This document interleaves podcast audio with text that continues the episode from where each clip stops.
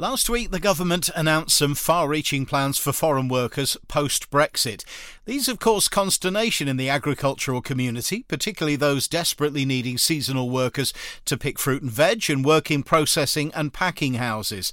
I'm joined today by Stuart Roberts. If we do not have access to labour, ultimately we will see fruit and veg left in fields. And James Peck. Farmers are particularly worried about this, that they're going to uh, really struggle to um, maintain their businesses if they can't get the, uh, the, the workers that they require. Both from the NFU and Angie Stewart from the UK Fresh Produce Network. We just won't have the people to pick the produce. We'll be discussing the plans in a few minutes. I'll also be chatting with Michael Jordan from JRP Water about water management and Rosie Crust from the Lincolnshire Agricultural Society about a scheme educating the next generation about what agriculture has to offer. The Week in Agriculture. This is the Farming Programme with Steve Orchard. Good morning. In the news this week, George Eustice announced at the NFU Congress there will not be derogation of the three crop rule, despite the floods, to groans in the audience. Uh, the feeling was strong at the NFU that this really is unacceptable, and quite how sticking to the rules so rigidly benefits anyone is hard to understand. And I'm sure no one will appreciate the additional paperwork and time spent claiming under force majeure, as the Minister suggested. Time to talk to your MP was the comment made to me by several people I've spoken to this week. Congratulations to Minette Batters, who's been unanimously re elected as NFU President, and Stuart Roberts takes a step up to Deputy President, and to Thomas Bradshaw, who was elected Vice President. Well done, all. Credits to the NFU, everyone.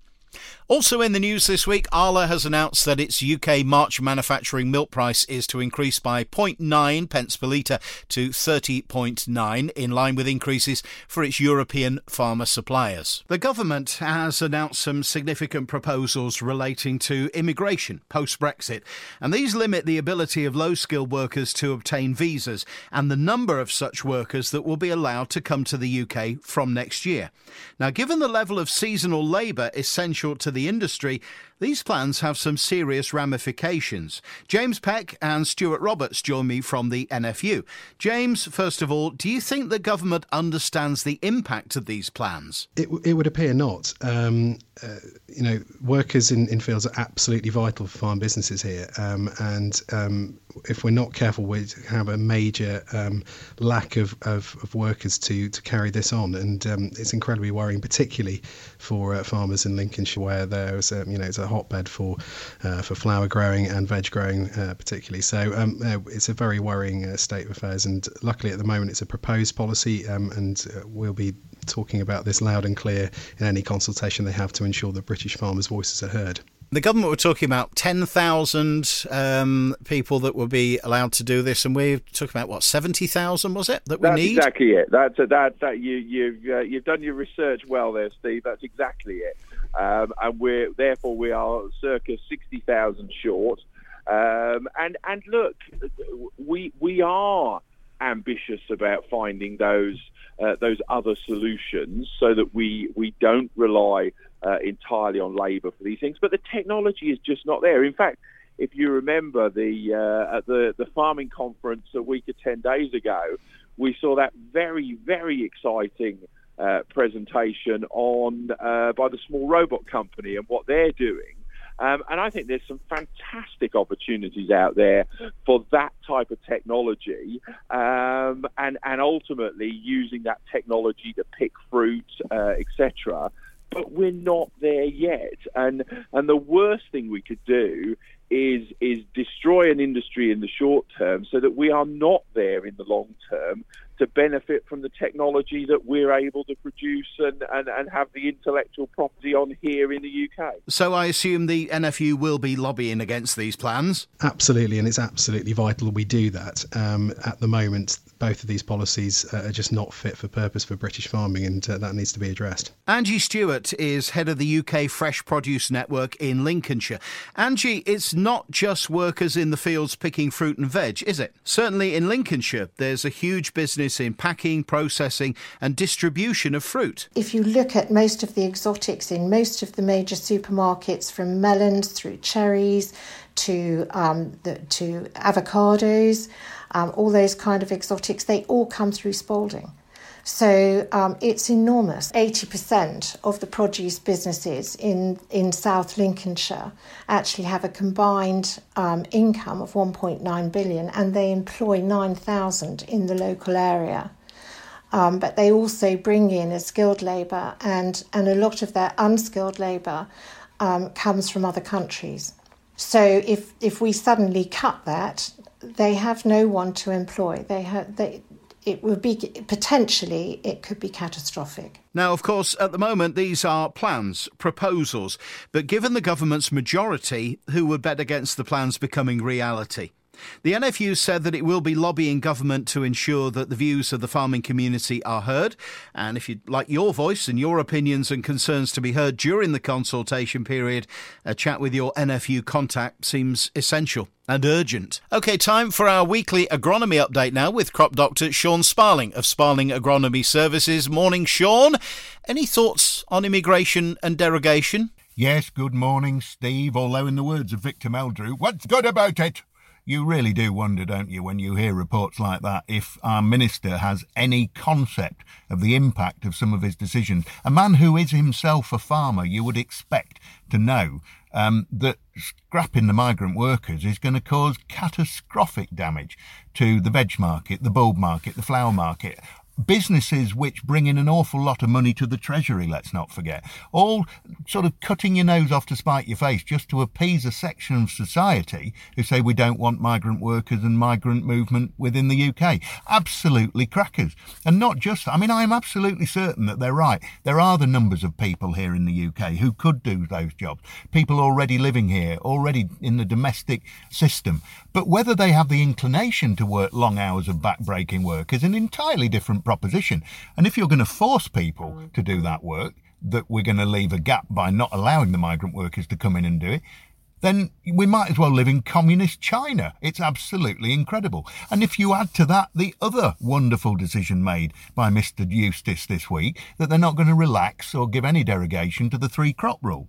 For those of you that don't know, the three crop rule means that you have to have three crop groups at any time on the farm. So no one crop, if you're over 30 hectares of land, no one crop can take up more than 75% of the total land area. The second biggest crop can't take up any more than another 20% of the land area. And then you have to have a third crop, hence three crop rule. In 2017, we had about 80% more crop in the ground going into the, the winter. So at this time in 2018, we had an awful lot more crop in the ground. We had a lot of oilseed rape, we had a lot of wheat, we had a lot of barley, when oilseed rape wasn't particularly bothered by cabbage stem flea beetle in these parts. This year, we've about 40% of the crop in the ground that we would expect. The land is soaking wet. You can't even walk on it. So wet, the proposition of getting crops in the ground at the moment is something we can't even compl- contemplate. Not even getting on the land to do any cultivation because it is so wet. It's rained again at the end of the week. It's raining again now and it forecasts more rain. These fields need a three or four week minimum just to start to dry out. Now, if you take think that we're in March now, that takes us to the end of March, beginning of April.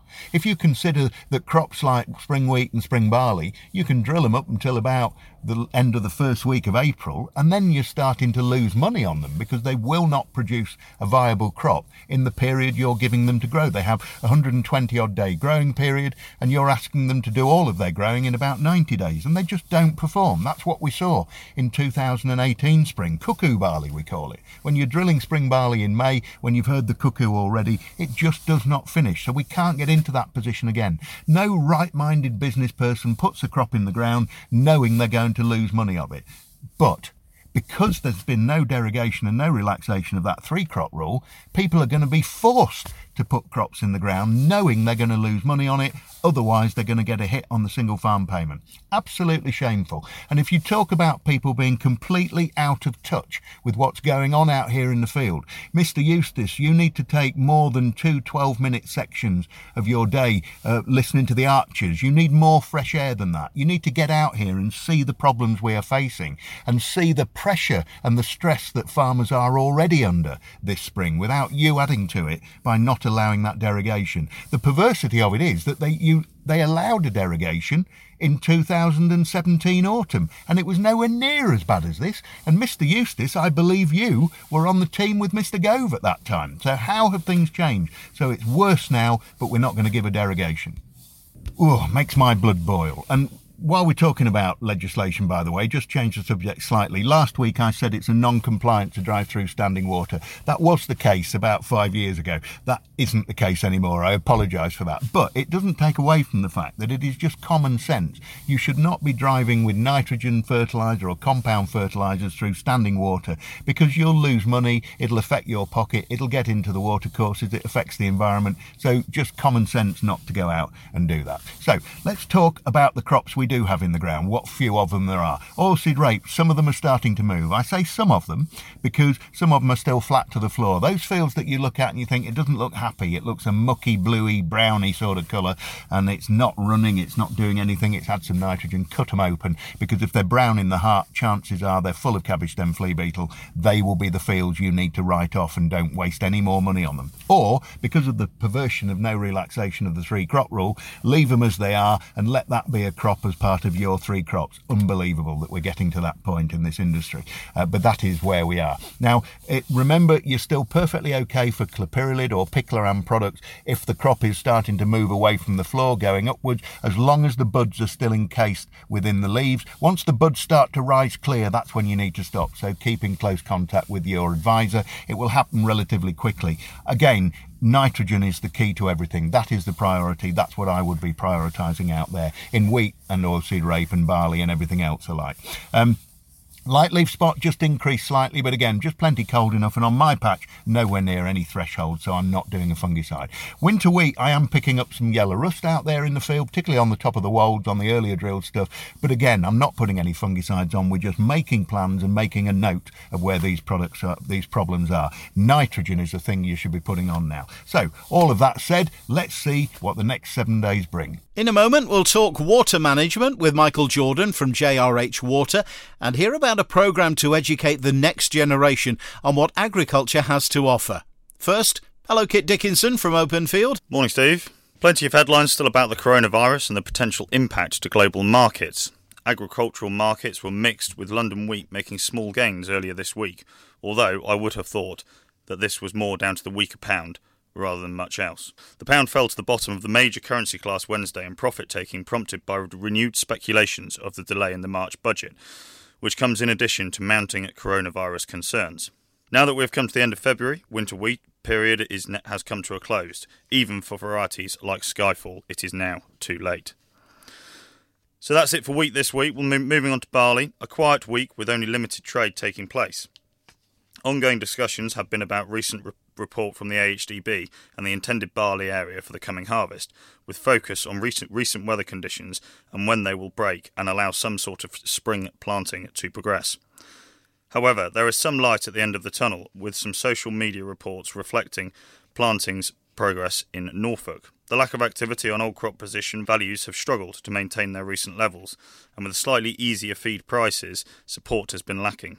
Discussions with consumers over new crop intentions and yielded little firm interest, although we do have a number of inquiries. Weather reports from further afield are also reflecting a wetter pattern, and rain has been seen across Scandinavia and particularly Denmark, along with France, which has meant a similar story for their slow plantings for the spring. Oilseed rape started out on a similar footing to last week with the coronavirus threat and the spread outside of China rocking the commodity and financial markets. Matif, at the time of writing, was 9 cents lower over the course of the week.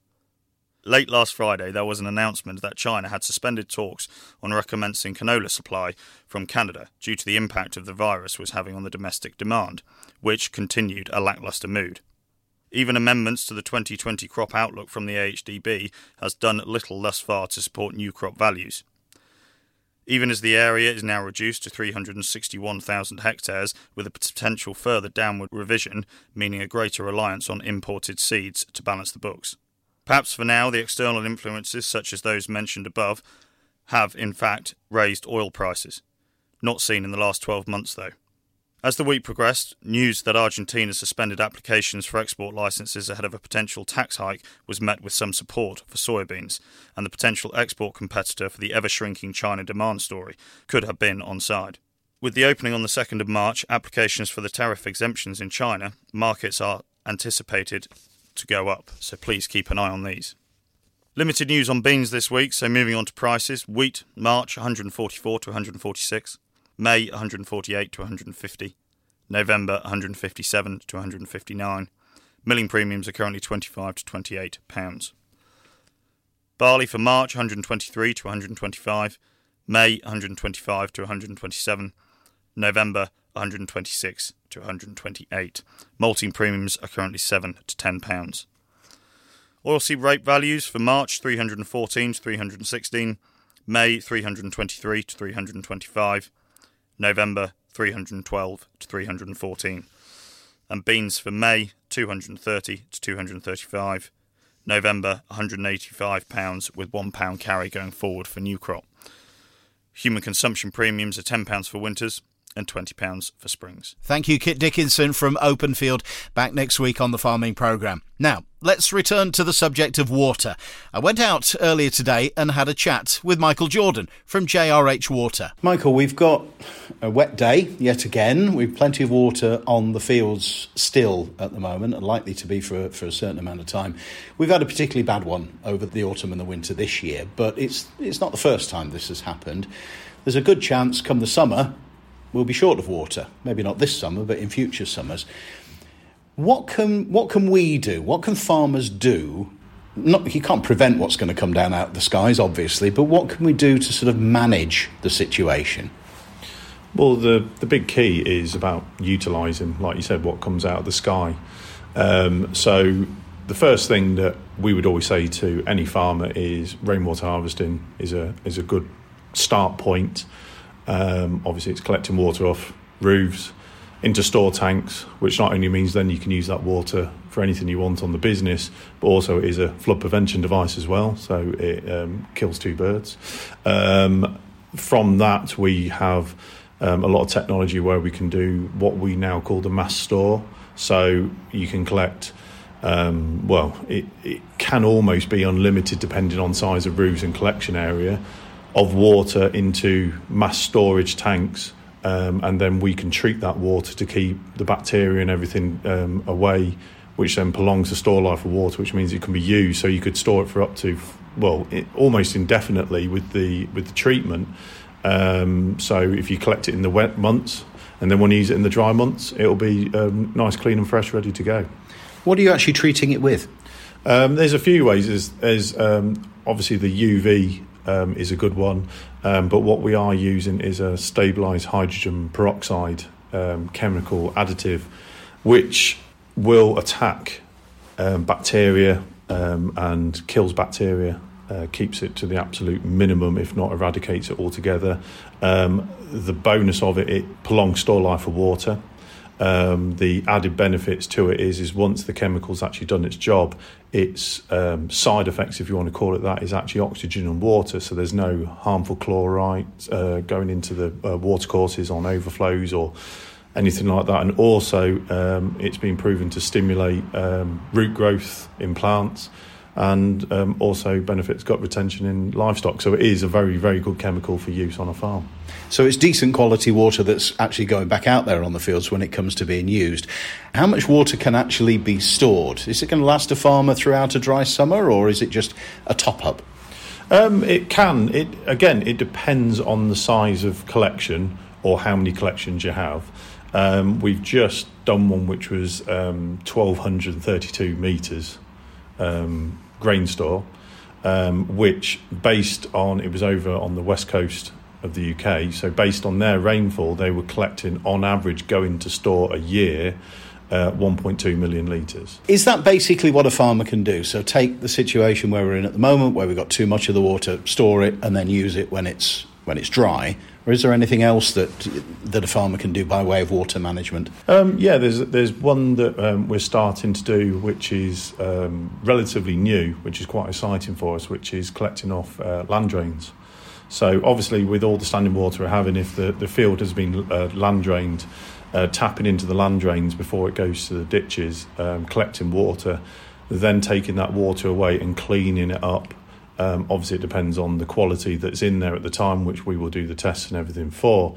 But we can get that water to pretty much whatever quality you want, um, and then that can be reused as well. But also, again, that is a flood prevention device. So everything we're doing is firstly utilise natural water that you've got on the site because one, it's going to save you money against your mains, which is always a good thing. The water we're going to provide you is going to be a better quality for use. So again, that's going to give you more profit and more money in your pocket. And then the other bonus is, especially with what's going on at the moment, is um, flood prevention. So as we always say, you know, if you can, har- they harvest everything else. Why not harvest water? I mean, large areas of land, large areas of roofs. Um, they're even starting to uh, harness energy through solar, so that's harvesting energy. So har- um, harness water as well. Makes perfect sense. Michael, thank you. That's Michael Jordan from JRH Water. Have a look at their website if you want to know more. This week sees an innovative campaign aimed at bringing agriculture into our schools. Literally. Rosie Crust from the Lincolnshire Agricultural Society is on the line. Rosie, tell us a little bit about this Tractors into Schools programme. What's it all about? The Tractors into Schools initiative we uh, launched three years ago in partnership with ourselves, the Agricultural Society, uh, Lincolnshire Young Farmers Clubs, and also the National Farmers Union.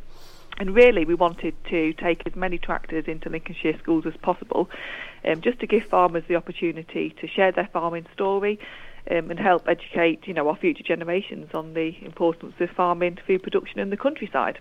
So it's about spreading the spreading the good word. Absolutely, there's so many positives, and this is why you know it's so great for the farmers to get out into schools. Um, lots of children, and also probably lots of the school staff have probably never met a farmer before. Um, so you know, for them, it's sort of a real revelation, and also just having that tractor in the playground it is such a memorable experience, and probably for many a first time for them to actually see and sit on a tractor. So, what actually happens on the day? So on the day, we've got lots of farmers who will take their tractors into into the school playgrounds so children will have the opportunity to sit on the tractor. But then also, um, we wanted to sort of showcase how agriculture can fit into all the curriculum subjects across both primary and the secondary school curriculum. Um, so the farmers will also provide different learning opportunities for the children um, to get involved with as well to do with. Uh, food and farming, you know, the farm to fork process, things like that. So it's a great learning opportunity for the children. And whereabouts is this happening, Rosie? Uh, so Tractors in Schools is happening across the whole of Lincolnshire. Um, so we've got tractors going into the south of the county, to the north of the county, um, all over. So yeah, it's a, a, Lincolnshire initiative. This is also happening in Suffolk, I gather. Yeah, so the Suffolk Agricultural Society also do the same initiative. Um, so lots of other, you know, lots of societies are now probably getting on board and just seeing the value and the importance of connecting school communities with the farming community and just, you know, giving the farmers the opportunity to um, to showcase their story um, and also um, sort of inspire and open young minds. I know last year we went into a few secondary schools, but this year um, our tractors are going into even more secondary schools, and it's a great opportunity to, you know, open the young minds to the um, careers within the food and farming industry. And how long has this been going on for? We've been doing tractors in schools for the past three years. Um, I have got some fantastic um, stats from the campaign. So we've visited 143 schools, um, 7,800 children have taken part, and we've had 238 farmers involved um, over the last three years. Uh, it's a very exciting, which lots of farmers want to get involved with. Fantastic. And you're getting me on a tractor next week. We are. So we're getting you into the school on a tractor, which is brilliant. So yeah, I look forward to seeing you. Really looking forward to that. I'll report back on next week's programme. The Farming Programme. Five day forecast. Storm Jorge continues to bring rain and some damaging gusts of wind, but should blow itself offshore during Sunday and hopefully take the rain with it. Temperatures will get up to around 7 Celsius today, with very little rain from this afternoon. Monday brings a westerly wind flow, bringing showers and sunny spells, but not particularly warm. Highs around 7 Celsius. Indeed, temperatures are expected to be a little below par for the first week in March. Nighttime frosts are likely, and due to low pressure, the unsettled weather continues well into the middle of the week. Tuesday, the wind will be from the west and for the most part moderate, mostly dry with a high of 7 Celsius. The wind backs to easterly on Wednesday, but it will be quite gentle and mostly dry. highs expected around 7 Celsius again. Later in the week, the wind continues to back, northerly then southerly, Thursday and Friday. Drier at the end of the week, but staying chilly. Pressure rising, so a little more settled than recently. Finally, well done to everyone at Louth Livestock Market and the organisers of the Christmas Fat Stock Show and Sale for raising the immense amount of £2,308 and 13p for Macmillan Cancer and Lincolnshire Rural Help. Well done all. This week, I'll be visiting the Rural Business Show. If you're going to, do come and say hello. I'll report back on that and on my school visit on next week's programme. Until then, I'm Steve Orchard. Have a great farming week.